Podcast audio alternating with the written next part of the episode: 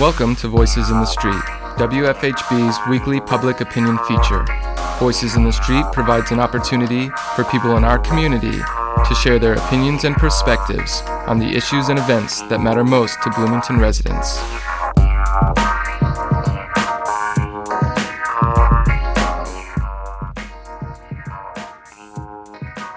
This week on Voices in the Street, what do you think about President Trump rescinding deferred action for childhood arrivals, also known as DACA? DACA is a presidential memorandum issued by President Obama in 2012 which defers deportation for two years for undocumented law abiding immigrants who were brought here as children before the age of 16.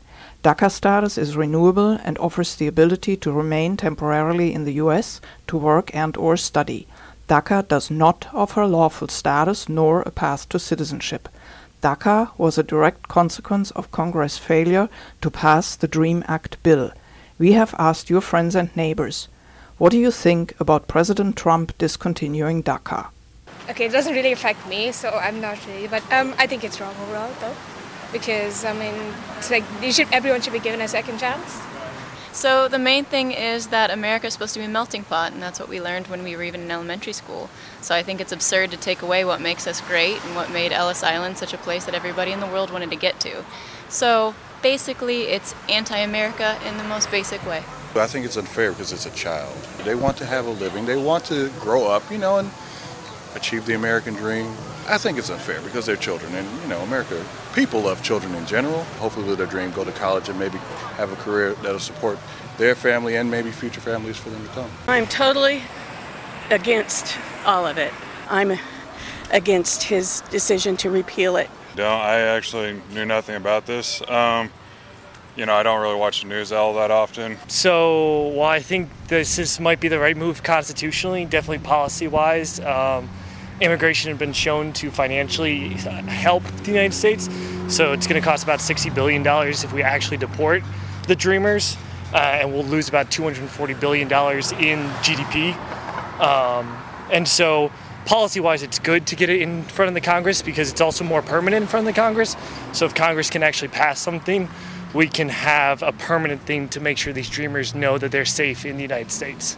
Yeah, I just don't think it's right to promise people that you're going to have some protection and then pull that rug out from under them and and get people to sign up for a, a list as being here illegally and then uh, change your mind on it. And I think that we owe them that protection and um, they're going to contribute a lot to our country. That's rough because you're a child and your parents have they have the ability to do what they want with you as of till 15 to 18 years old, so that's up to the parent.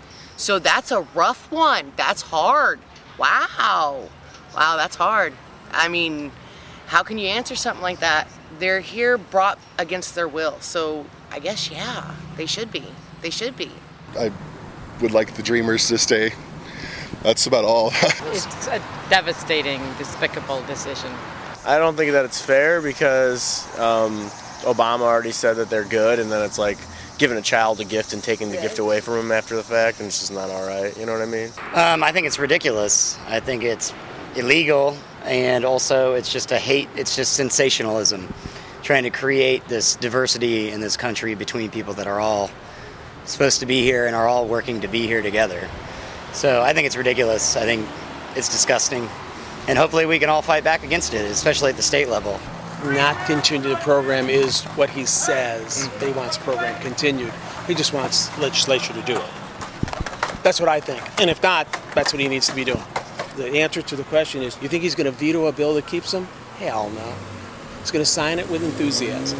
I didn't vote to make our country great again, so I have a very hard time with almost anything that Mr. Trump says or does. I don't I don't know that I understand what Trump's devious approaches are. I think that they should be allowed to stay. This has been Voices in the Street, WFHB's weekly public opinion segment, featuring candid commentary from your friends and neighbors on the issues and events that matter most to Bloomington residents. Voices in the Street is a volunteer powered production of our News and Public Affairs Department here on WFHB 91.3 and 98.1 FM, community radio for South Central Indiana.